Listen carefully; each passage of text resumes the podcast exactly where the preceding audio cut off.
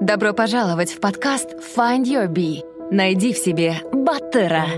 Ты запутался и устал от того, что тебе навязывает общество. Родные и друзья хотят, чтобы были оправданы их ожидания. Желая не упасть в глазах других, мы следуем чужим целям и получаем одобрение окружающих. Примеряя те или иные роли, мы перестаем чувствовать свой внутренний голос и истинные желания.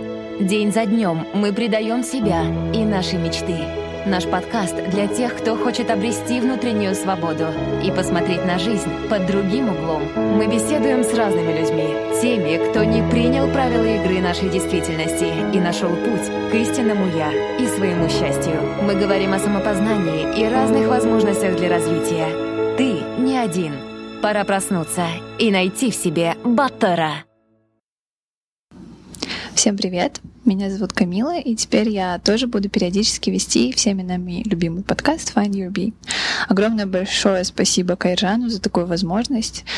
А, вкратце о себе хотела бы рассказать несколько фактов. Я только в декабре закончила университет в Бостоне, сейчас работаю в Нью-Йорке в сфере изучения рынка в медиа и entertainment индустрии. Параллельно я увлекаюсь музыкой, веду мини-блог, очень часто хожу на концерты, пытаюсь стать диджеем.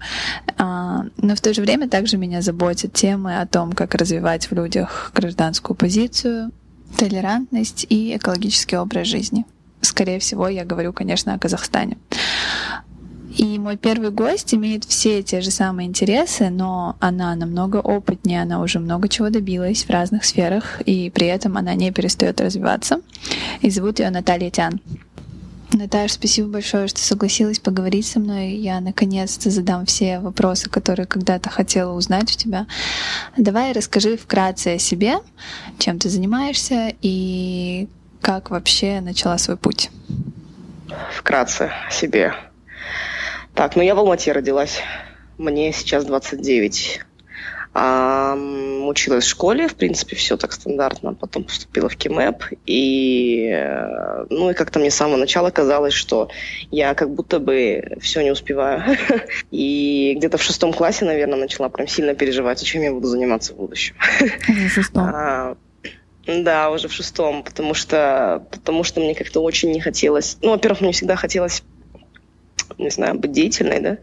А во-вторых, мне очень не хотелось как бы поступить в университет туда, куда, ну, где я не хочу в итоге, не захочу в итоге учиться. Вот, поэтому я как-то очень ответственно к этому подошла. И вот где-то с шестого класса я начала заниматься всем просто, чем можно, для того, чтобы понять, что мне нравится. А, начиная там, естественно, таких ну, какой-то музыки, там гитара, а, потом я пошла на программирование, потом я пошла в школу журналистики, потом пошла везде, везде, везде. И в целом, вот уже когда я, наверное, в школе журналистики училась, я поняла, что в целом сфера какая-то такая медиа, реклама мне очень, ну, мне она и подходит, мне она интересна. Модно было следить за какими-то рекламными агентствами, за тем, что они делают, потому что рынок был еще молодой всего этого было не так много, не так много было, в том числе там интернета, например, да, то есть я помню, что я в какой-то момент увлеклась сильно а, тем, что делает Артемий Лебедев, это было где-то, наверное, в 2014-2015 году, вот, и как-то поняла, что, скорее всего, мне нужно будет в рекламу заниматься, заниматься такими вещами. Но я тогда сложно себе представляла, что такое реклама, что такое маркетинг. Потому что у нас как бы нет такого проф, профориентирования, да, чтобы было понятно все. Ну, мне как-то интуитивно казалось, что мне туда. Поэтому я в какой-то момент поступила в КИМЭП на маркетинг, да. Ну, плюс еще единственное, что я закончила майнер в финансах потому что, потому что это, в принципе, довольно интересная штука. Вот. И с момента, наверное, как я начала учиться в КИМЭП, я начала сразу работать, потому что мне опять-таки казалось, что я теряю много времени. Я, правда, потом поняла, что где-то, может быть, это была не очень удачная идея, потому что для того, чтобы учиться хорошо, нужно иметь достаточно времени. Но в целом, в принципе, так, ну, в принципе, справлялась. То есть это... На первом курсе я помню, что сразу пошла работать и я пошла работать ассистент, а, ой, как консультантом в Adidas. Это вообще был дикий опыт, потому что я только на первом курсе, а я, у меня еще был немножко была немножко такая спесивость школьная из-за того, что мне, в принципе, все всегда легко давалось. в школе меня любили все, и учиться было легко, да, то есть я там особо никогда не парилась, я могла прочитать там быстренько перед экзаменом или перед что-то выйти, и у меня все получалось. И я из-за этого немножко недооценила, конечно, учебу в университете, потому что в универе все равно посложнее, естественно. И я пошла работать, и получилось так, что как раз открывался первый магазин Adidas, ну, Adidas Originals на Дзержинского, вот, Люби. Вот, туда набирали команду, более-менее адекватного стафа было немного. Мне, мой директор, она мне не давала half-time то есть part-time. Она мне, она меня полностью устроила на эти 40 часов, а это а в итоге у меня сложился такой график, да, что я а, каждый день, то есть у меня не было вообще выходных, и я, получается, что каждый день я ехала сначала в университет, в 11.45 заканчивались пары, и к 12 я уже заходила на смену в Adidas, и с Adidas я выходила в час ночи, после того, как ты там закроешь смену, уберешь и так далее, и так далее.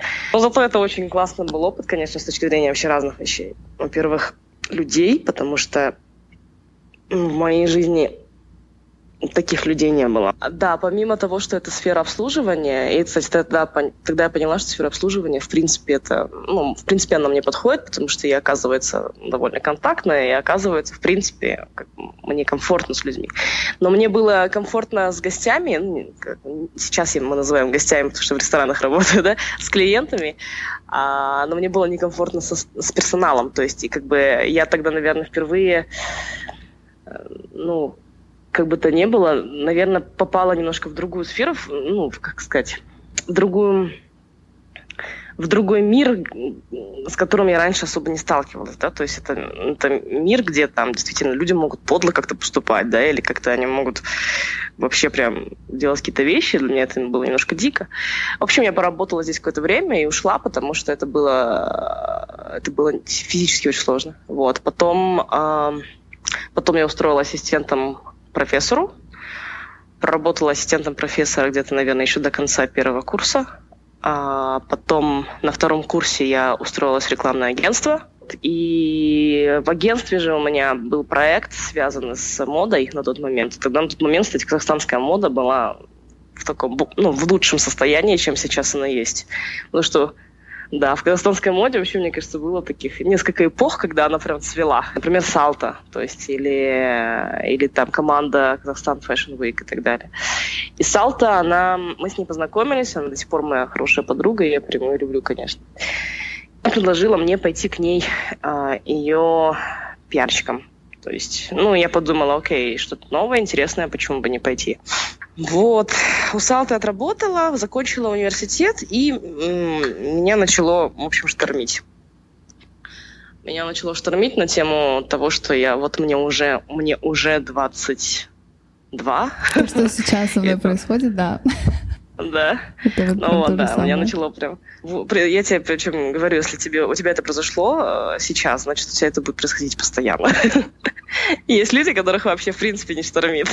Они как будто бы с самого начала знают, что делать, куда идти. Вот. Меня начало жутко штормить, учитывая то, что у меня уже был какой-то experience до этого, да, и я в принципе понимала, что мне нравится, что мне не нравится, но у меня вот была какая-то такая постоянная идея в голове того, что я хочу заниматься бизнесом я хочу заниматься бизнесом, своим бизнесом и ла И мне казалось, что если я сейчас как бы не стану, не начну, да, хотя бы каких-то делать шагов, то потом мне будет ужасно сложно и страшно. Мне казалось, что я потом просто не решусь там, с офисного кресла встать и пойти заниматься какими-то своими проектами. А, ну, в общем, я действительно поняла, что это не совсем правда, потому что всегда страшно. То есть, по-моему, никогда такого не бывает, что в какой-то, какой момент ты такой, вау, как легко, пойду. Вот. И я тогда как раз улетала отдыхать. Вот мы с, с, вот мы с моей подругой Малику очень долго искали какую-то идею, чтобы сделать, чтобы сделать. И я в какой-то момент поняла, что в Европе все едят капкейки. что вот просто реально капкейки, они стоят на каждой витрине. Они ужасно красивые, они классные. И почему бы не попробовать это здесь?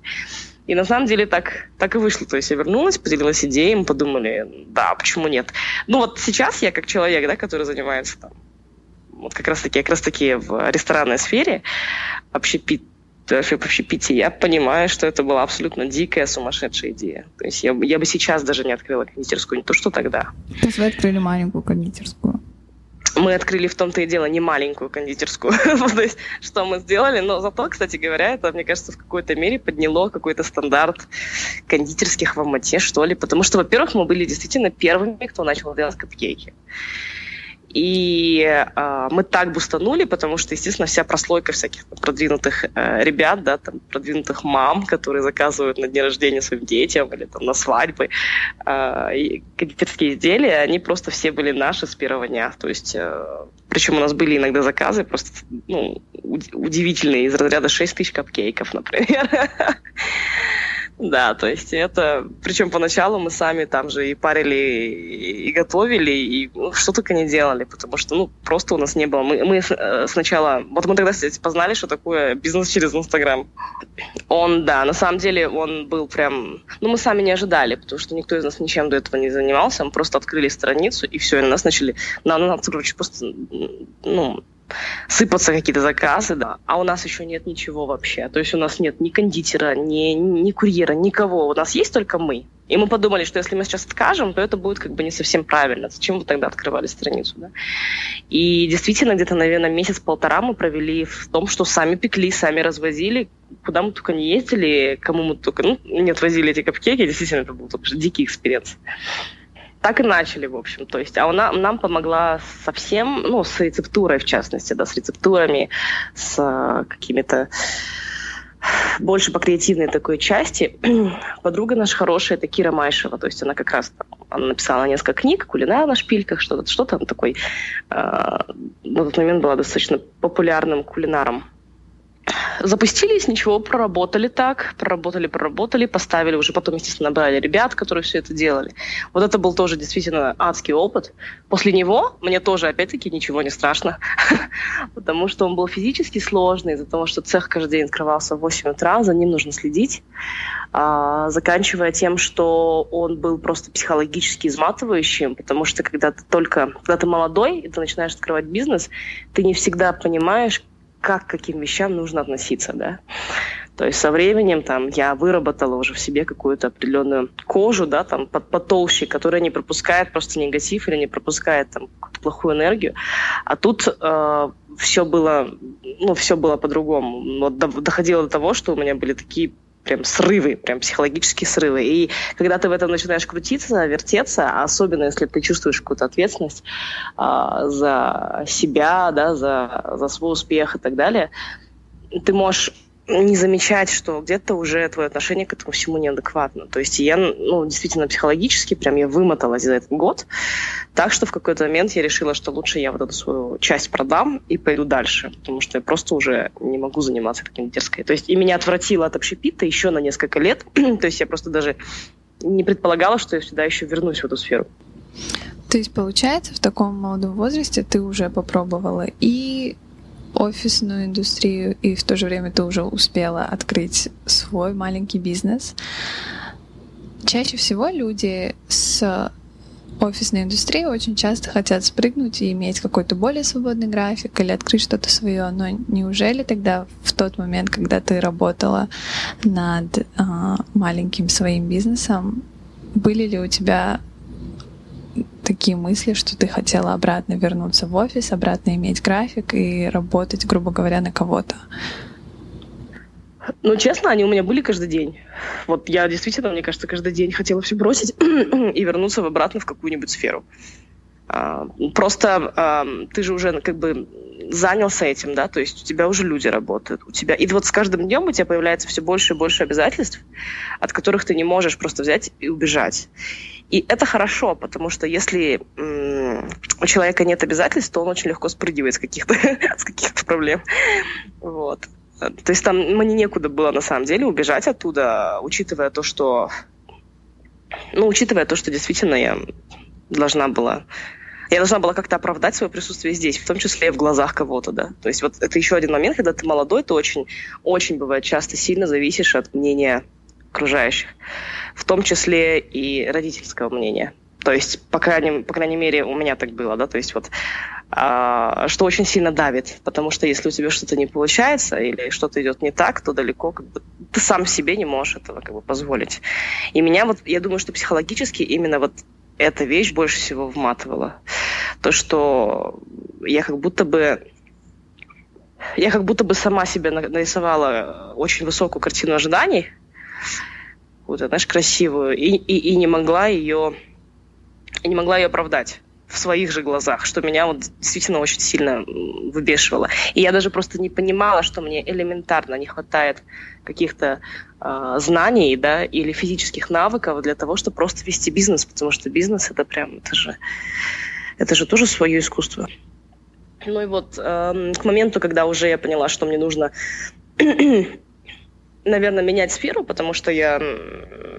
Ну, и еще вот есть такая, такая штука, да, в молодых бизнесах, когда ты открываешься, как попало, грубо говоря. То есть все-таки не до конца понимаешь, что как делается, что как работает. Ты неизбежно в какой-то момент столкнешься с моментом масштабирования, потому что ты как бы истратил все ресурсы, которые у тебя были, открыл это все на уровне, на котором это есть, и оно устаканилось. То есть вот, ну, время прошло, ты отработал все вопросы, да, и бизнес остановился вот в этом месте. И тебе нужно принять решение. Либо тебе устраивает вот этот объем, либо тебе нужно его наращивать. Если наращивать, значит, нужно брать больше обязательств. И я помню, что в какой-то момент мы столкнулись с ситуацией, когда к нам даже пришел человек, ну, то есть, условно, мы познакомились, э, нарисовали разные фин-модели, бизнес-планы, и он сказал, сколько вам нужно денег? Мы сказали, ну, вот нам на данном этапе сейчас нужно еще там столько-то, столько-то тысяч долларов на развитие. Ну, и он сказал, ребят, знаете, я могу вам дать их без проблем. Но давайте вы, мы тогда там как подписываем договор, что в ближайшие там 2-3 года вы никуда не спрыгнете, что вы будете этим заниматься ла-ла-тра-ла днем и ночью, потому что понятно, что мы будем делить риски, да. И вот я, вот мне кажется, я в тот момент поняла, что я больше не хочу заниматься этим бизнесом, потому что я не готова за него брать обязательства. Я не, я, не, я не готова, и мне вообще это не интересно, и мне вот легче на данном этапе уйти. И к тому моменту, конечно, моя сфера интересов уже ну, нечто другое было. То есть мы уже к тому моменту довольно близко общались с Кариной Сомерсет. И вот она предложила открыть журнал «Этаж». Вот. И я подумала, что да, хм, интересный проект, вот он такой совершенно в другой сфере. Такая уже сфера услуг, не производство, а мне было главное подальше уйти от производства, от физического производства. Вот. И как-то тогда случилось, что я продала, получается, of Cake, вышла оттуда, и мы открыли этаж. Конечно, тогда, для, наверное, для Алматы это был совершенно а, удивительный, необычный проект, да, потому что никто не мог понять вообще, вы, что вы делаете. Это, конечно, красиво и круто, но что вы делаете. Вот, поэтому, естественно, работы было много. Вы зарабатывали? Ты знаешь, журналом там была интересная тема, потому что вначале, когда мы его запустили, это было просто, наверное, действительно какой-то больше эстетически. Мы не совсем понимали, на чем там зарабатывать. Понятно, что была стандартная схема, по которой мы хотели идти. Это рекламодатели, ла и они как бы были. На самом деле рекламодатели были. Но потом мы поняли, что нас увело немножко в другую сторону, и это было так, вот, такой приятной неожиданностью. К нам начали обращаться компании и люди с запросами о дизайне, потому что журнал в какой-то момент он стал такой визитной карточкой. А, и к нам приходили компании заказывать, причем любой дизайн, начиная от графического, заканчивая какими-нибудь сценографиями. Вот. А журнал, да, мы как бы очень удобно использовали даже просто на первых встречах, потому что ты показываешь журнал, и все говорят, вау, это вы делаете, да, и, ну, все, тогда вопросов, в общем-то, нет. Ну и, естественно, по журналу мы его не останавливали, потому что нам очень нравилась эта деятельность, потому что вот за два активных года там, сбора и обработки, даже не два, чуть больше, информации. А мы, конечно, мы пролетали кучу да, городов, мы поговорили с кучей разных классных людей, то есть со всеми познакомились, и это было очень всегда приятно, когда мы отправляли этот журнал куда-нибудь, прося об интервью, запрашивая да, такую возможность, и нам как бы большинство людей отвечали, вау, это делается в Казахстане, это делается в Алматы, конечно, там мы дадим. Там, ну, причем неважно, кто это был, это была там Алена Долецкая, или это был Познер, да, или это был, ну, кучу-кучу людей. Потом в какой-то момент, опять-таки, мне показалось, что мне нужно ну, что-то поискать. Ты знаешь, в какой-то момент я уже, а, я уже действительно начала за себя переживать. Вообще, я подумала, что с тобой не так? Почему люди как люди, а мне нужно что постоянно что-то искать? Вот. И помню, это было, было так, что нас как этаж пригласили э, вот в Дель Папу на ужин со СМИ. Ну, с Диком мы, естественно, давно были знакомы, но так просто очень шапочно общались, никогда прям близко не тусовались. А, я говорю, слушай, я вот думаю попробовать пойти в рестораны, что ли. Она говорит, а куда? Я говорю, ну, я не знаю, просто подумала об этом. Она говорит, так, подожди, не принимай никаких решений, дай мне два дня, и я тебе напишу. И да, она убежала, и на следующий день, там буквально через пару дней позвонила, говорит, давай встречаться, давай встречаться, вот нам нужен там э, больше по, по пиар, ну, как пиар-директор по продвижению, да, то есть человек, который бы занимался всеми каналами коммуникации, в том числе он бы, ну, естественно, заветным словом было хочешь ли ты делать уикендеры? я такая, вау, хочу делать уикендеры. Они уже были на тот момент, получается? Они на тот момент были, да. То есть на тот момент они были, но они перестали быть, потому что, естественно, а, заниматься такими ивентами раз в год, ну, даже два раза в год, да, это очень трудо, трудоемко. И пошла в АБР, и два года, два года там вот работала в офисе несколько месяцев. А, мне кажется, я прям сильно боролась с собой, да. Потому что, ну, в любом случае, это вот сейчас я понимаю, повзрослев, что это где-то отчасти было, наверное, эго, где-то отчасти это были какие-то вещи, когда, знаешь, ты такой приходишь, да, у меня уже там несколько классных проектов было, а что это здесь у меня есть какие-то руководители. Ну, глупость это просто на самом деле детская была. Ну, или взросление. Потому что сейчас, конечно, я понимаю, что это был великолепный опыт, который, который я с удовольствием, знаешь, еще раз, еще раз, еще раз получала. И если вообще есть такая возможность, когда-нибудь там, если вы ведете бизнес, а потом уходить обратно под крыло людей, которые могут тебя чему-то еще научить, то обязательно нужно этим пользоваться, потому что это хорошо влияет. вот, и в какой-то момент, э, в какой-то, вот тогда, да, мы воссоздали, мы воссоздали Weekender, начали делать его немножко в других форматах, больше ушли в электронный формат, добавили гастрономию, да, добавили какие-то фудфесты, то есть мы расширили эту идею, запустили компанию Хифуши, то есть это компания с ООНом, которая была за феминизм, за равные, за равные зарплаты и прочее, прочее. Ну, я, конечно, вот всю эту прелесть просто работы, да, и веселья, я ее немножко упустила. Вот, и я прям кайфовала и, и веселилась, и было прям все круто. А потом через полтора года или там через годик я поняла, что мне скучно. через, через полтора года, да, я поняла, что мне начинает быть скучно, и что мне вот этот уровень ответственности, уровень зоны ответственности, мне он маловат. Я потом об этом долго думала, и я думала, от чего это идет. Неужели вот это... Я же понимаю в итоге дня, да, и, кстати, недавнее понимание мое, что успех — это устойчивость. То есть ты можешь стать там успешным или каким-то созидательным в какой-то сфере только в случае, если ты вот как дятел бьешь в одну точку. Бьешь, бьешь, бьешь, бьешь, да. То есть если ты даже посмотришь на любую историю успеха, то ты можешь понять, что ну, человек как минимум, там, не знаю, десяток лет, да, или там хотя бы лет пять работал над этим всем, чтобы потом выстрелить. То есть не бывает такого, что... А я как-то... И я начала в какой-то момент за себя переживать. Я думаю, да что тобой не так, да? То есть я, я... С одной стороны, весь этот опыт разный, очень разнообразный. Он дает тебе... Он дает тебе очень широкую картину. И он дает тебе, самое главное, действительно огромный, огромный нетворк, потому что ты как будто бы в каждой сфере знаешь кучу людей, знаешь, как это все делается. И это тебе очень сильно помогает. И даже на данный момент, и в любой сфере, где бы я ни работала, мне всегда это очень сильно помогало. Как бы это улучшает твои коммуникативные навыки, это улучшает, то есть и я в какой-то момент подумала, окей, я вот такая сейчас сижу, да, у меня там улучшенный навык здесь, улучшенный навык здесь, улучшенный навык здесь. Нужно же уже определиться. И вот потом, когда получается мне стало чуть скучно, и Оскар предложил уже открыть партнерский ресторан, я подумала, ну, interesting. Мы открыли Коко а, год назад. И Коко как проект, он был, он дался, конечно, непросто. Во-первых, потому что для меня это был совершенно новый... Я, я просто недооценила даже того, что человек, который сидит в маркетинге, он никогда не поймет, как работает ресторан до конца. Потому что ресторан — это совершенно отдельный сумасшедший механизм. А, даже если это маленький, да маленькое какое-то место, если это маленький ресторан, в любом случае у тебя есть там довольно большой штат людей, да, и все, все держится на них. То есть все, вот, все должно отработано быть прям идеально для того, чтобы все сработало. То есть и у нас были какие-то сложные времена, получше времена. Вот сейчас, в принципе, все там мы стабилизировали, устаканили. И И я поняла, что я нашла свою сферу, оказывается. Такую, где даже несмотря на то, что сложно и больно в какие-то моменты, да, и где-то неприятно, и где-то нужно там что-то менять, или где-то работать нужно много, а, она мне все равно нравится. То есть я в дальнейшем, мне кажется, что я бы хотела все-таки заниматься едой.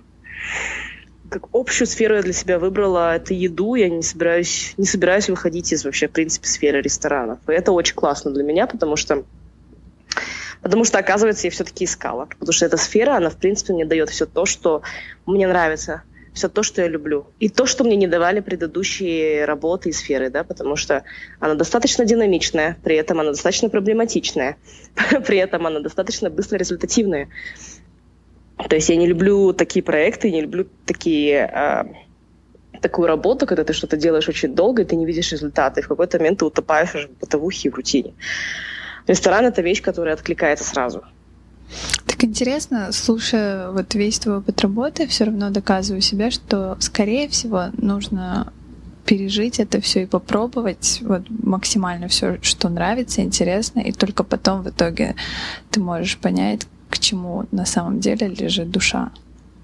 Ну, знаешь, Камил, вот есть люди, теоретики, нет, есть просто те, э, люди-теоретики, да, или люди, которые умеют учиться на чужом примере, или люди, которым достаточно почитать книги или биографии каких-нибудь людей. Вот я... Я завидую таким Мне людям. нужно все... Честно сказать. Вот, да, они прекрасные, они, э, они могут легко принять решение, просто проанализировав его. Вот, мне нужно все эмпирическим путем пройти.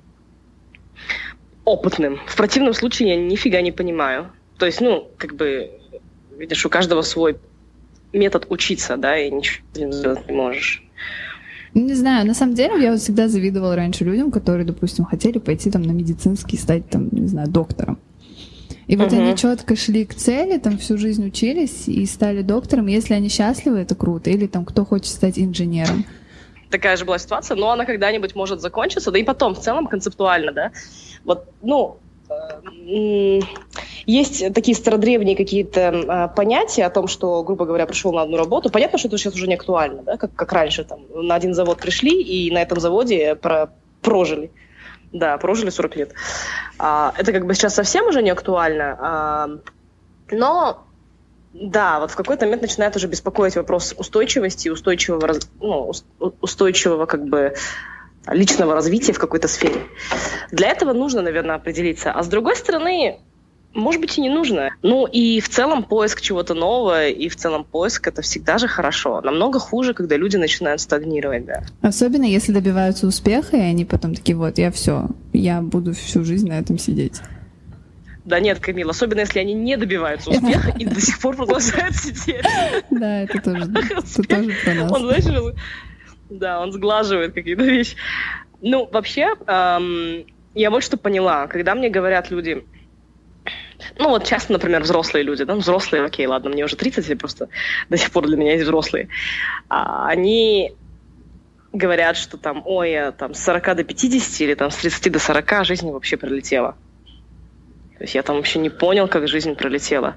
И и я понимаю, что да, вот время, оно же имеет свойство как бы замедляться или ускоряться в зависимости да, от, э, от того, что происходит событийно в твоей жизни. То есть поэтому я подумала, ну да, конечно, потому что в 30 лет условно вы уже родили детей, э, начали жить бытовой, ну, такой ежедневной э, рутиной, и разумеется, что с 30 до 40 ваша жизнь просто пролетела, потому что ничего больше не происходило. Все было одинаковое каждый день. Благодаря вот этому постоянному поиску э, сфер, для, ну, и тем, тому, что я постоянно меняла, да, какие-то свои интересы и что-то новое изучала, для меня вот эта последняя декада моя, ну, там, от 20 до 30, она действительно очень долгая. Даже сейчас она, мне кажется, долгой. Серьезно, да? Она, да, она была... Конечно, она пролетела относительно быстро, но в любом случае ну, в любом случае, знаешь, вот даже я вспоминаю, когда университетское время, мне кажется, что это было так давно, и уже столько всего случилось за это время.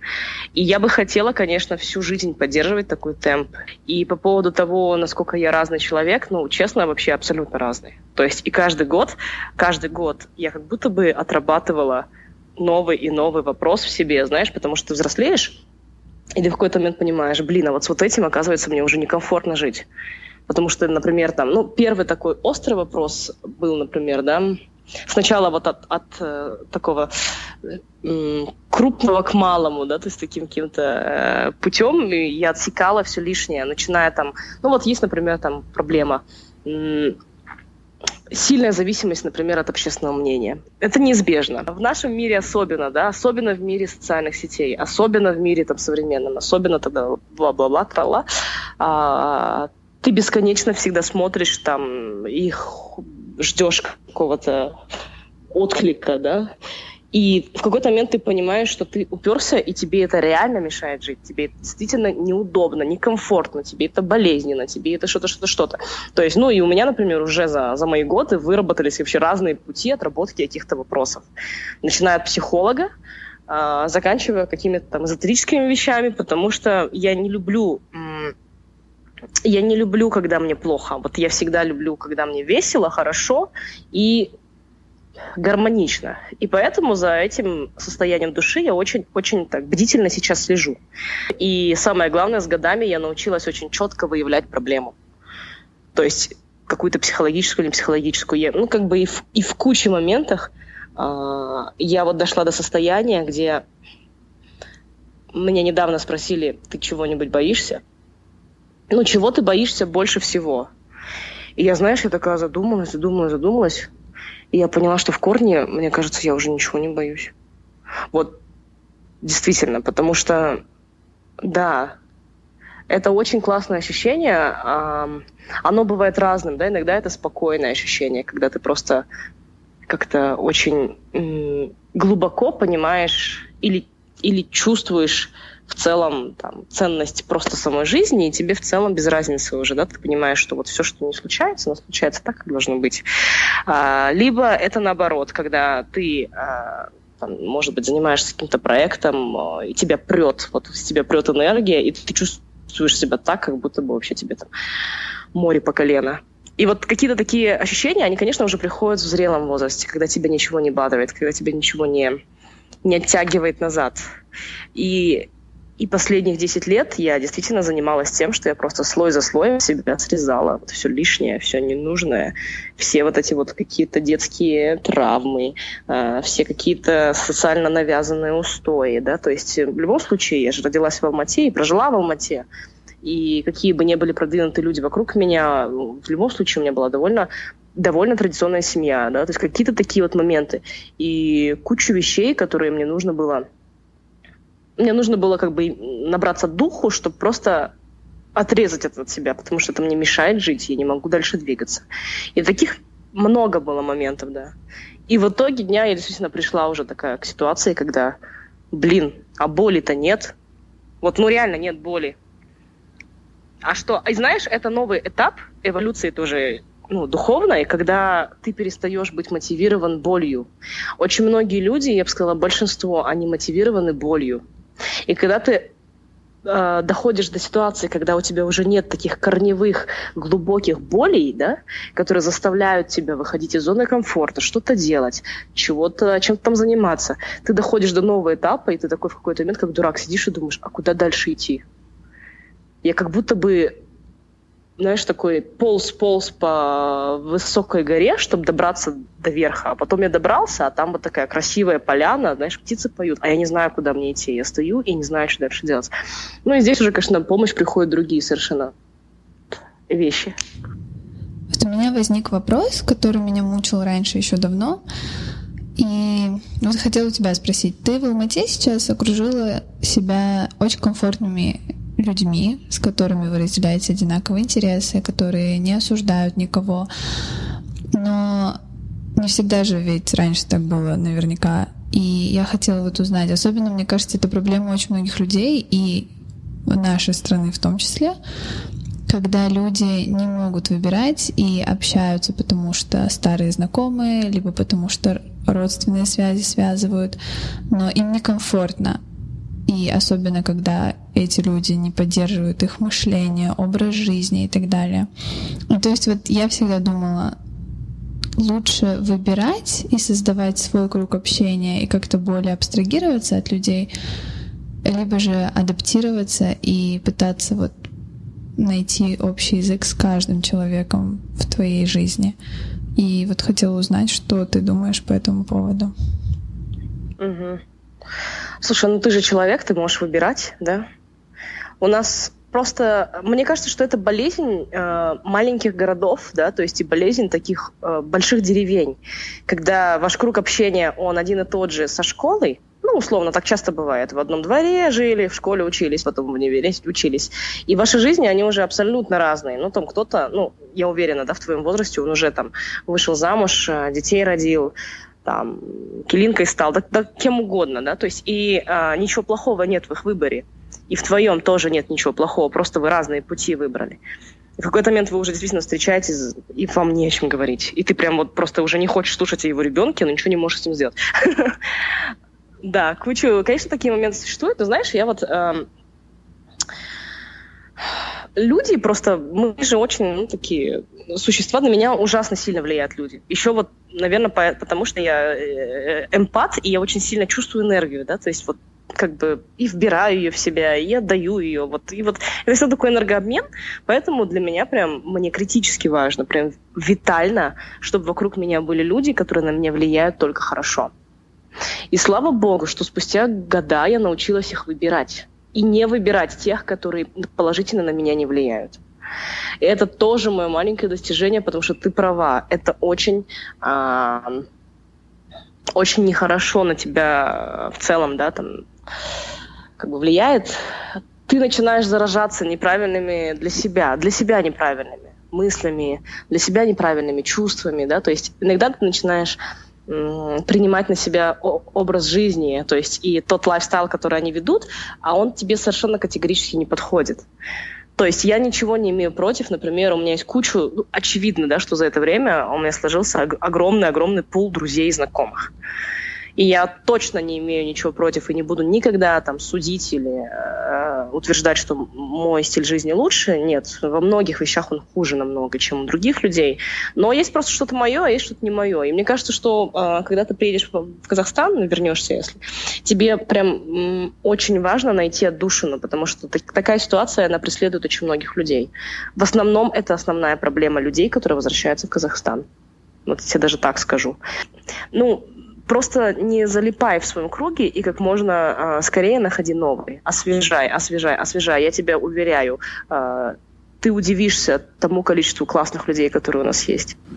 Да, ты права, я с тобой согласна, это точно. Я хотела немножко отойти от темы, и давно меня мучает этот вопрос. И так как ты работаешь в развлекательной и в ресторанной индустрии уже достаточно давно, наверняка у тебя есть мнение на это. В общем, есть такая тенденция, да, в Алмате, что открываются развлекательные места, клубы, бары, неважно. И они в основном чаще всего работают сезон, максимум два. Потом они как-то потухают и их закрывают, что-то новое открывается, понятное дело. В общем, Просто в Астане ситуация совершенно другая. Они могут работать по 10 лет, и люди будут туда ходить. Все как-то очень преданы своим любимым развлекательным заведениям. В Алмате по-другому. И я вот хотела у тебя узнать, люди, когда хозяева вот этих заведений открывают, они уже заранее знают, что они проработают сезон, и у них уже есть план, что они будут делать дальше с этим помещением, либо же они правда надеются, что это все будет им служить долго и верно. Ты знаешь, это все зависит от того, в какую тусовку ты в том числе метишь. Потому что понятно, что если мы говорим о вот этой нашей тусовке, то их можно назвать такими, да, early adopters, то есть это первые люди, которые начинают осваивать. А, они не боятся идти в любое место, тусоваться там, веселиться, лотрала. Когда ты рассчитываешь на них, и они являются твоей целевой аудиторией, то, безусловно, ты должен понимать, что, что ты либо ты должен... потом. Ну, либо контентом ты занимаешься настолько тщательно, что ты постоянно держишь людей в узде, да, то есть как бы, э, потому что в противном случае, конечно, они через три месяца просто сбегут от тебя в новое место. И вот это а, самая большая беда в целом любого бизнеса в Алмате. Мало людей. Мало людей. То есть и м, особенно определенной м, ниши людей. Да? То есть понятно, что ты, если открываешь какой-нибудь а, классный бар, то ты рассчитываешь не на всю Алмату. По всей Алмате, может, и 2 миллиона проживает. Но к тебе объективно зайдут там, 3 тысячи человек а эти 3000 человек, они зайдут к тебе и еще в 10 других мест. Поэтому, как бы, ну, вот с этим сложно. Если бы, конечно, там, активнее мы работали над привлечением туристов, другое дело. Вот правда, было бы намного легче жить бизнесом. Да, то, что мало людей, это на самом деле большая проблема. Но радует то, что молодежь очень хочет развиваться и в музыкальном плане, и им все интересно. Поэтому давай поговорим о том, как вы сделали вот это прекрасное музыкальное электронное событие, фестиваль а, «Ритм». Ритм, а, как мы делали ритм? Ритм, ну, вообще в целом он появился как а, просто идея, потому что на самом деле, опять-таки, из-за вот этого недостатка контента, развлекательного, да, мы себе постоянно что-нибудь сами выдумываем. Потому что вообще с этого как бы начинались, наверное, все, нач... все, все интересные проекты, которые есть в Алмате, они начинались со скуки. В общем, и здесь точно так же начался ритм. А, ничего, просто появилась идея сделать какой-то электронный фестиваль, но в силу того, что мы сами не, не, не сильно технолюди, ну хотя кто, да, вот мы втроем делали ритм, это я, Дика и Гоха. Гоха, в принципе, сейчас она живет в Люксембурге, то есть ее нет в Алмате, она вот прям технокобра наша. А, Дика, в принципе, очень электронный человек. А, я, я люблю больше танцевать, я так сказал. Вот, и мы ну и мы решили просто сделать э, новый проект в Алмате, который бы был именно как вот dance-event, куда ты приходишь, где ты прям танцуешь, танцуешь. И, честно говоря, мы сделали этот ивент для того, чтобы самим потусоваться и еще людей потусовать, да, то есть э, в тот момент как раз закрывался Целинный, то есть он э, был открыт какое-то время, ты знаешь, да, что Целинный это будет ну, в будущем центр, там, музей современного искусства. Вот, и они были в таком обшарпанном полу, э, в таком обшарпанном состоянии перед стройкой, перед тем, как они закроются на полномасштабное строительство. И мы успели выцепить эту площадку до закрытия и сделать там, потому что это очень э, знаково. Когда-то мы сделали ритм в помещении, где раньше был клуб Heaven. А Heaven сыграл такую значительную роль в клубной э, истории Казахстана, вообще, на самом деле.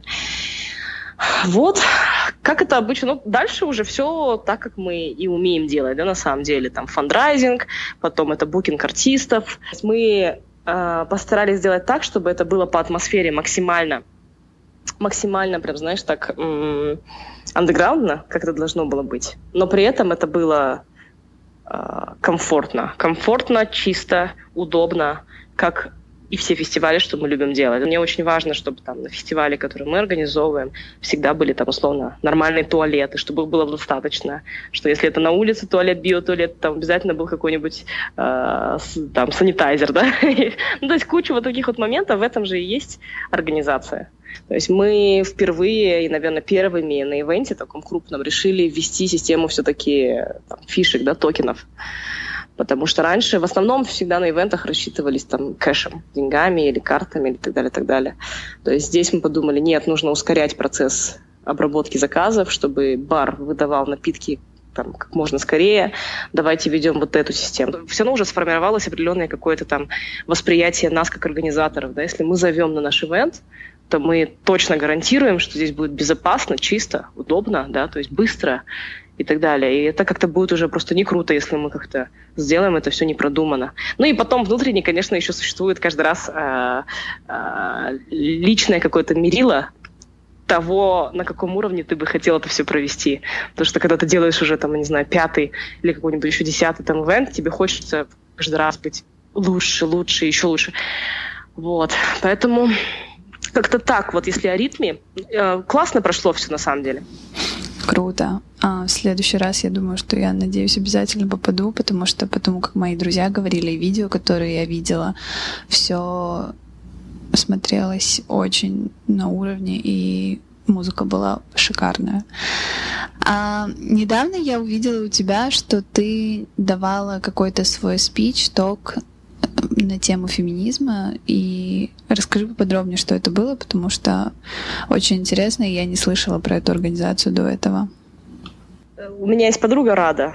Она эм, организовала вот такое вот такое, как сказать, открытое сообщество, ну, для девочек, да, в большей степени, а, которая заключается в чем? В том, что вообще она сама из корпоративной среды, из IT-среды, э, то есть э, и она говорит, что я вижу, я чувствую, как на самом деле вот есть некоторые а, такой, присутствует некоторый сексизм во всем, а, во всей этой сфере, несмотря на то, что у них действительно очень классная корпоративная культура, а, очень классная вообще в целом компания, да, то есть они там быстро развиваются. Это просто, ну, это просто культурный код, который вшит, ты ничего не можешь с этим сделать. Вот. А для меня же это, в принципе, вообще наболевшая тема. не то, что наболевшая, я на самом деле в жизни никогда особо не сталкивалась с сексизмом. Я просто, ну, у меня просто примеры были такие по жизни, и я сама такая по духу, да, действительно, ну, я могу точно сказать, я феминистка.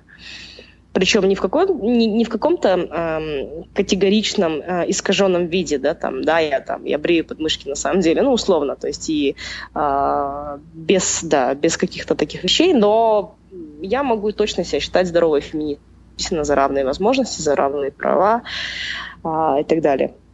И она организовала вот такое сообщество, где, получается, девчонки, девочки, женщины, не знаю, кто хочет, они приходят э, и слушают токи кого-то, кто бы мог, наверное, быть для них немножко ну, довольно мотивирующим в каких-то вопросах. И я, получается, была первая с... Ну, мой, мой спич был первым, где я немного совсем рассказала о себе, а потом а, решила, что нужно все-таки людей для начала ознакомить с вопросом того, что такое феминизм. Потому что очевидно, что существуют какие-то ну, недоразум... ну, неправильные поня... понятия. То, да, это там, а, когда баба хочет доказать что-то мужику. Ну, come on, как бы это все очень... Это, это детский сад. Вот, поэтому вот мой ток, он был больше вводный. Я рассказывала про в целом само движение, про саму концепцию феминизма, да, здорового, в частности, феминизма. А, и и это очень интересный, на самом деле, опыт, потому что я поняла, я поняла такую вещь, когда изначально мы с Радой обсуждали, о чем я буду говорить, а, я подсознательно а, начала уходить от темы себя. Да, потому что она спросила, может быть, ты хочешь рассказать о себе? Я говорю, да, я расскажу, но так вот, немножко поверхностно пробегусь по каким-то вопросам, да, и больше, наверное, углублюсь в тему феминизма, потому что как бы нужно, чтобы на первом, с первого раза люди начали понимать правильно, о чем мы тут вообще говорим. И в итоге дня я так и построила весь свой спич. То есть я там пробыла сколько, почти два часа, и из них там, знаешь, минут там 20, может, я говорила о себе, и полтора часа я говорила концептуально о феминизме. А потом я получила такой фидбэк из разряда «все было очень интересно, круто, и э, для нас это была необычная новая информация». И мы по-другому на все эти вопросы взглянули, но нам немного не хватило ну, вас, то есть нам немного не хватило вашей истории, да. И я поняла, что я, я допустила ту же самую ошибку, что допускают все женщины в этом мире. Это называется синдром самозванца, когда ты настолько не уверен в том, что то, что ты говоришь людям, оно кому-то интересно, а, что я, знаешь, я подсознательно, я, изби- я избежала этого настолько, насколько могла. Хотя я понимаю, что, конечно, возможно, моя личная история, да, то есть как она была бы людям интересней, она была бы более мотивирующая для них. Но я постеснялась ее рассказывать, потому что мне показалось, а кто я и что я могу такого рассказать о себе, что что меня будут слушать, да. И самое интересное, то, что э, я-то еще хотя бы понимаю, я осознаю такие вещи, да, а люди же так живут, они же и не понимают. А, плюс еще я там большой research сделала, когда, в принципе, мы запускали вот компанию «Социальный сон», Эм, ну и мы были первой компанией там, в средней в СНГ, которая подписала вот эту декларацию да, там, равноправия и так далее. ООНовскую. Я тогда сделала действительно большой research, перечитала всю статистику, информацию, которая существует по этому вопросу. Ну да, ну как бы действительно это есть. Ну, меня как бы, я уже не сильно реагирую на комментарии из разряда о чем ты вообще, Наташа, говоришь, да, в смысле, что тебе кто-то мешает что-то делать и так далее. Там на законодательном уровне все те же самые есть там у вас права, что и так далее. Но здесь нужно немножко понимать предысторию и немножко нужно смотреть э, в длинных отрезках, чтобы до конца понять суть того, что происходит сейчас. А, я не, честно, в какой-то момент я уже перестала тратить свое время и энергию на то, чтобы объяснять людям, почему я считаю, что существует такой ищу, да, и что о нем ну, стоит заботиться, потому что, ну, в конце концов, завтра ваши дочери подрастут, ну, как бы будет это не очень прикольно, да, если там, условно, на пост руководителя там выберут мужчину, который слабее нее, чем ее, потому что она когда-то может уйти в декрет, потому что она может кем-то считаться не очень там эффективной или не очень стабильной, да, или что она не может с кем-то пойти в баню и договориться, да, там, за, за бутылкой водки. Ну или кучу-кучу моментов, или почему, если она красивая. У меня, например, есть такой пример моей знакомой, она сама занимается там ну, кучей, кучей интересных вещей, и в целом она бизнесмен и так далее. Но она, у нее есть такая проблема по жизни, она очень красивая. И это действительно, блин, проблема. Я никогда не думала, что это физически может быть проблемой. Это проблема, потому что люди, с которыми она идет разговаривать и договариваться, вначале они флиртуя соглашаются, а потом они просто не воспринимают ее всерьез, потому что они видят в ней только, ну, как бы, грубо говоря, там такая чистый пример объективации, да, то есть они видят в ней ну, гендер. Они не видят в ней там человека, личность бизнесмена и кого-то, кого-то. И куча вот таких вот существует вопросов. Стеклянные потолки, э, о которых никто не говорит. Ну, в общем, так. И я как бы концептуально, конечно, против всего этого, потому что я сама далеко не из э, домохозяек. То есть, да, то есть, в принципе, там, мой путь по жизни это точно не пироги печь. А, хотя я люблю пироги печь, но тем не менее, я хочу, чтобы это все было по э, моему согласию. Да, я с тобой полностью согласна. Вот я бы лично пошла бы на такой паблик ток, потому что мне это все очень интересно, и я хочу более развиваться в, в тех или иных темах. Но вот как донести до большой массы другое, которая не интересуется, и вот как информацию это передать вот людям, которые сами бы никогда бы не прочитали, не посмотрели бы что-то. И стоит ли вообще, потому что это настолько интересная вещь, то есть ты не хочешь навязывать, но в то же время ты хочешь, чтобы люди как-то менялись, развивались.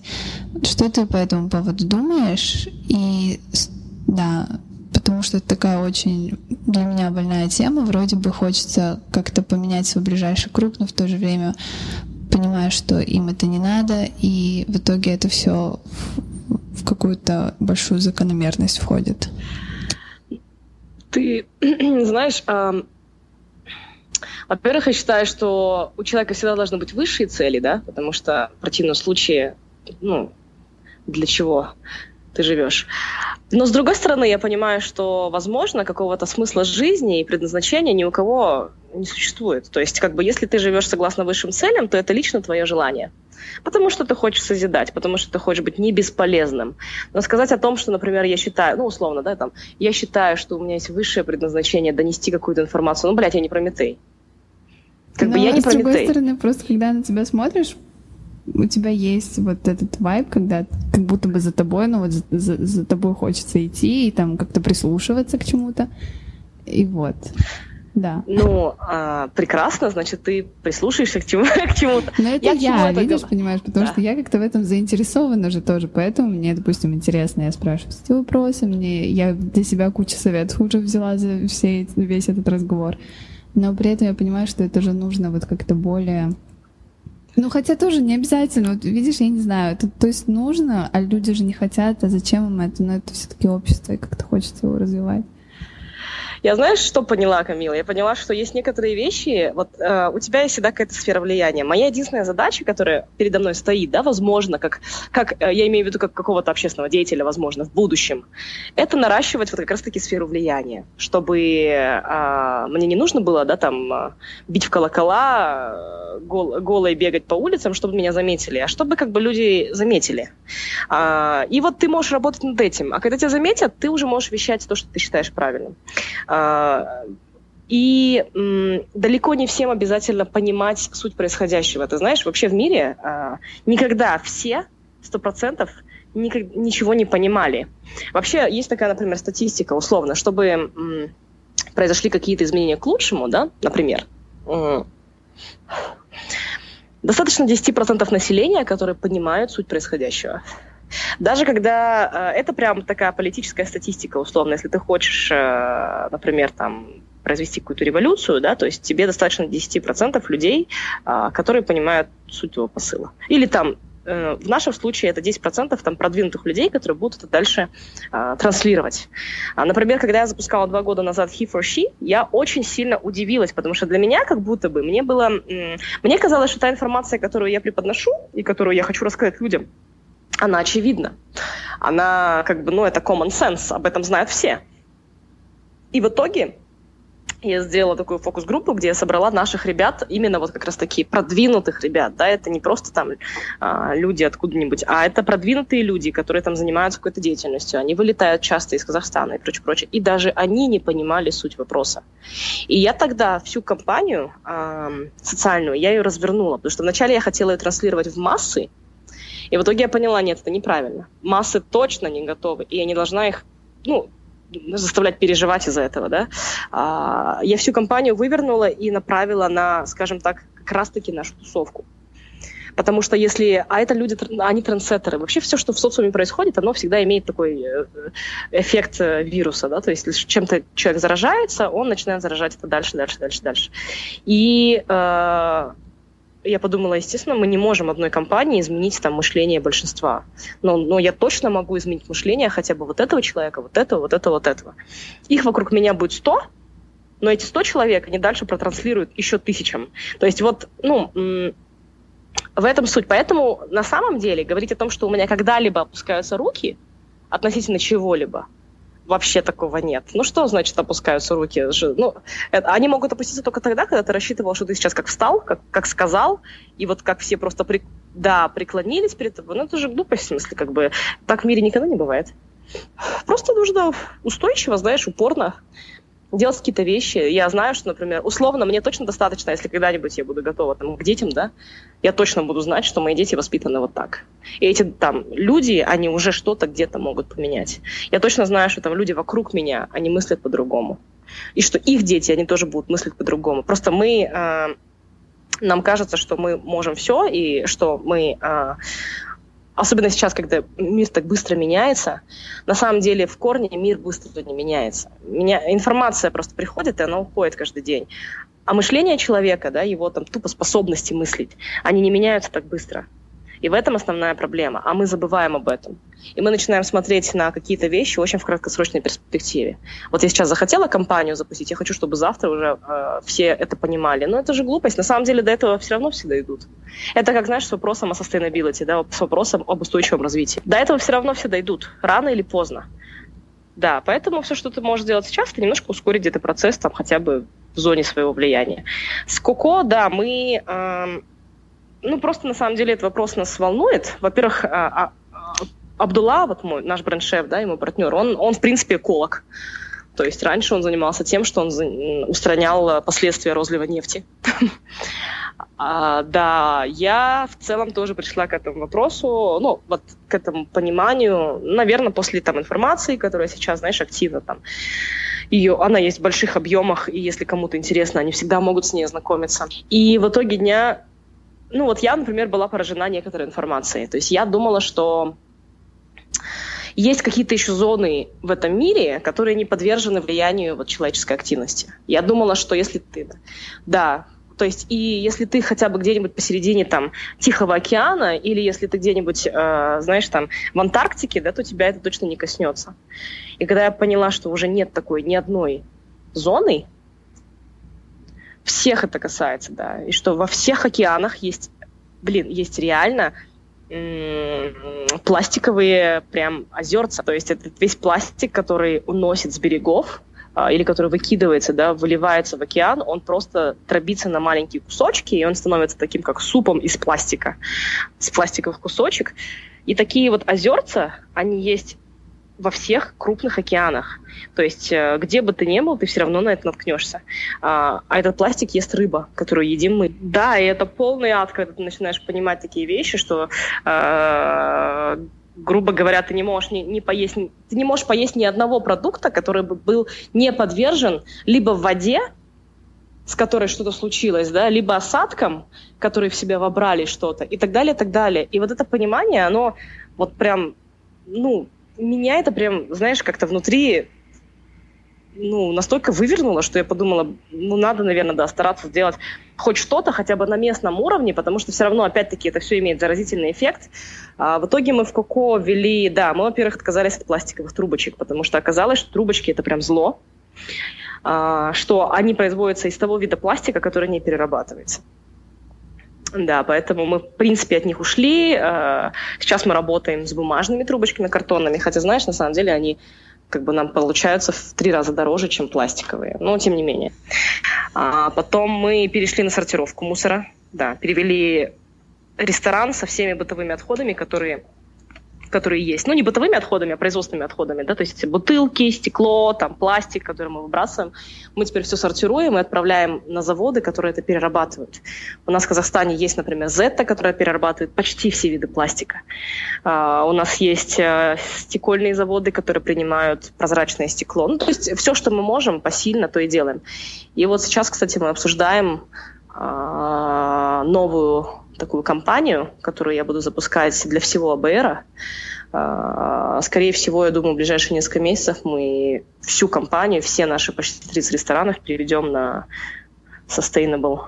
Да, вот сейчас мне нужно только додумать детали, как это лучше сделать, потому что, ну, кучу есть нюансов, знаешь, все там не так просто, не так все прикольно, но я думаю, что, дай бог, если все будет так, как я хочу, к ноябрю, к ноябрю мы уже полностью, мы уже будем полностью все сортировать, да, и отправлять в правильные места. А 20, там почти 30 ресторанов, это на самом деле огромный объем. Это огромный объем вейста, который есть каждый день, да, который просто... В общем, такие дела. Это классно, потому что на самом деле вот вы сейчас это будете делать, и все люди, которые у вас будут работать, весь ваш персонал, он уже тоже будет об этом задумываться и, скорее всего, тоже как-то, наверное, имплементировать да. это в свою жизнь. Конечно, это всегда и внутри, и снаружи, и внутрь, и снаружи, да, работа. Какой-то персонал, это во-первых. Если даже не персонал, то хотя бы гости, потому что мы, например, в Коко запустили, и я сказала, что, окей, ребята, если кто хочет, приносите. А для многих это проблема, это неудобно. А, и действительно гости начали прям приносить свой мусор сортированный, потому что они готовы. Да, просто не существует таких сервисов. И вообще, я просто думаю, знаешь, мне кажется, моя мечта это, если в какой-то момент я внезапно проснусь как, с какой-то с какой-то гениальной идеей, как создать такой, такую упаковку, такой пакетик, который и разлагается, и он удобный, и он дешевый. Потому что я понимаю, что пока ты не решишь вопрос удобства, никто не перейдет на э, сортировку. Ну, знаешь, на самом деле человек, человек же такой, пока его не стукнет, э, ну, пока это не является вопросом жизни и смерти, он никогда об этом задуматься не будет. И по большому счету, конечно, если завтра начнет уже происходить какая-то экологическая катастрофа... Все побегут сразу, да. Естественно, побегут все сразу жить по-другому, да.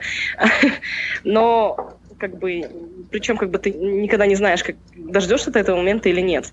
Но в целом есть всегда э, какая-то прослойка осознанных людей, которые готовы превентивно да, делать какие-то меры, принимать. Вот, поэтому мы подумали, ну, да, классно, мы можем хотя бы на уровне там, нашего ресторана, а потом впоследствии всех наших ресторанов это все внести, внедрить. И будет у этого будущее. А дальше уже рынок, знаешь, если появится хороший массив, например, отходов, ну, не отходов, а отсортированного мусора, то обязательно найдется какой-нибудь э, молодой предприниматель, который возьмет и начнет делать там на этом бизнес, да, то есть что уже запустит какое-то колесо. То есть если там э, запустится какое-то колесо, государство обратит на это внимание и, возможно, там запретит бесплатно раздавать пакеты что уже тоже где-то повлияет. То есть и потихоньку, потихоньку общество до этого дойдет. Ну, то есть надеюсь, что рано, чем поздно. Мне кажется, вот именно к вопросу градоуправления и градостроения относиться уже заранее да, с удобством, чтобы было удобно. И вообще нет смысла, на самом деле, кого-то заставлять что-то делать, потому что это не будет работать. То есть, ну что, штрафами. Ну вот, например, да, как, как почти во всей Европе или там э, в Сан-Франциско, ввели штрафы за несортировку. Конечно, это тоже помогает. И, возможно, с, определенной, э, с, определенным, э, с определенной прослойкой населения по-другому никак. Но для этого нужно сделать чтобы было удобно. Тогда поставьте баки возле, каждого, возле каждой квартиры и вообще без проблем, да, облагайте налогами, штрафами, как хотите. Сейчас пока у нас, конечно, до этого долго. Наташа, спасибо тебе большое. Я столько нового для себя узнала. И надеюсь, люди, которые послушают, откроют для себя что-то интересное, о чем-то задумаются. Хотела бы завершить наш диалог, разговор. Не могла бы ты дать вот какие-то советы которые бы ты хотела бы, чтобы тебе кто-то дал, когда ты только начинала свой путь, когда ты не знала, чем хочешь заниматься лет 10 назад. Вот, хотела бы послушать, что бы ты такого хотела знать, и тебе было бы легче с этим идти. Да, не просто. Для начала, мне кажется, что нужно эм, нужно всегда позволять себе ошибаться потому что очень часто мы не делаем каких-то вещей, потому что мы боимся ошибиться. Или очень часто мы, а, сделав что-то, настолько ругаем себя, потому что мы ошиблись, что это дальше нас как бы останавливает. Просто нужно не бояться ошибаться, потому что ошибаются все, it's fine. Как бы это первый момент, да. Во-вторых, эм, во-вторых, я вот недавно это тоже поняла. Это то, что, о чем я писала вчера ночью. о том, что Нужно в какой-то момент просто сесть и понять, вот тебе сколько лет? Тебе там 22, да, условно. Ты же помнишь свою жизнь, ты же помнишь, как ты прожила последних 10 лет. А это было с 12 до 22. Так вот, представь, тебе еще столько, тебе еще, ну, как минимум 40-50 лет жить активно. Вот. И этот массив э, времени, да, который у тебя есть, мне кажется, что его можно продумать, как использовать созидательно и положительно. То есть эм, как бы, когда, когда ты начинаешь сильно торопиться и переживать из-за того, что ты успела или не успела, или чем тебе заняться, просто помни о том, что у тебя вот есть вот это время, и хотя бы на уровне каких-то рутинных изменений бытовых ты можешь менять свои привычки так, чтобы через 20 лет оказаться в другом месте, через 30 лет оказаться в другом месте. Вот если бы я об этом помнила, мне кажется, ну, то есть если бы я об этом знала тогда и об этом думала хотя бы, мне кажется, что каким-то вещам я бы более ответственно э, относилась, знаешь, потому что всегда у меня было какое-то такое прям вот жить, веселиться, и вот чтобы прям вот все мне доставляло удовольствие, и чтобы, и чтобы вот прям не жалеть ни об одном дне. Конечно, это очень важно. Но на самом деле действительно большей мотивацией служит осознание, что у тебя есть еще время, которым ты можешь распорядиться сама. Вот. Потом, наверное, я бы себе посоветовала все-таки максимально слушать себя. То есть слушать себя, прислушиваться к себе и доверять себе, потому что так много деструктивных эм, влияний вокруг, а, причем иногда они очень а, заботливо деструктивные. Да? Это могут быть родители, это могут, может быть семья, это могут быть друзья, которые заботятся, они искренне тебя любят, просто они все равно на тебя влияют деструктивно, потому что они тебе пропагандируют не ту идею, которая родна тебе. И вот в этом смысле а, могу точно сказать, что я нашла, вот более-менее сконструировала себя и поняла, что я люблю, что я могу, на что я способна, на что я не способна только почти, практически к 30 годам. То есть все это время все равно было очень много влияния извне. То есть и вот максимально все-таки к этому стремиться, к тому, чтобы себя понять. Потому что потом, когда ты уже себя поймешь и примешь, в принципе, на все становится без разницы, что тебе подумают, скажут, чего тебя, э, от тебя ожидают и так далее. И это вот так сильно расправляет тебе плечи, да, то есть это прям вот крылья, то есть ты, ты действительно в какой-то момент встаешь и думаешь, вау, так я же могу делать все, что я хочу. А, вот. И, и еще самое главное, наверное, все тоже дают советы о том, как быть успешным или неуспешным. Мне кажется, нужно еще всегда понимать о том, что успех и какие-то вот такие вот критерии, по которым мы судим людей, это вообще далеко не объективная штука, да. А, мне кажется, что успешная жизнь — это жизнь, когда ты ее прожил, и и вот ты прожил ее любя, потому что, ну, какой еще смысл, да, в итоге дня? То есть ты можешь действительно попытаться себя вписать в историю и построить себе пирамиды, но через 2000 лет все равно твое имя забудут. То есть ты можешь э, быть каким-то невероятным крутым артистом, да, но через ты умрешь, и через там 50 лет все равно про тебя забудут. И придут на смену. То есть в итоге дня самое главное — это прожить свою собственную жизнь, потому что что бы ты ни создавал, что бы ты ни делал для кого-то, и чем бы ты ни жертвовал, у тебя есть только одна твоя жизнь. И вот нужно попытаться научиться максимально ценить и любить каждый день. Какая бы она ни была, если твоя а, сфера, и если ты счастлив в том, чтобы сидеть там, и разбирать книги, да, или быть архивариусом, или, я не знаю, ничего не делать, или быть матерью, или да, да что угодно, или быть бизнесменом, или кем-то еще дворником, так ты просто люби это и радуйся этому. То есть как бы, ну и все. И не нужно никому, потому что вот э, очень много навязывается стереотипов из разряда ты должен достичь этого к такому возрасту, ты должен быть там, молодым предпринимателем, ты должен быть... Да никому ты ничего не должен, вот честно. Вот по большому счету, да. Просто поэтому нужно понять, чего ты хочешь, и делать ровно то, что доставляет тебе удовольствие, потому что, потому что иначе никак. Вот это и были бы мои советы, наверное, себе. Спасибо, что были с нами. Мы беседуем, чтобы понять себя, наше поколение и общество. Наша цель — сделать людей внимательнее к себе, быть свободнее и счастливее. Если вам понравился подкаст Find Your Bee, подписывайтесь на него на iTunes и Google Play, а также следите за нами в Фейсбуке, Инстаграме, ВКонтакте и на сайте findyourbee.com. Также вы можете сделать подкаст еще лучше и помочь другим, оставив отзыв на iTunes. Помните, только вы определяете, что для вас счастье и успех. Найди в себе своего баттера, и твоя жизнь больше не будет прежней.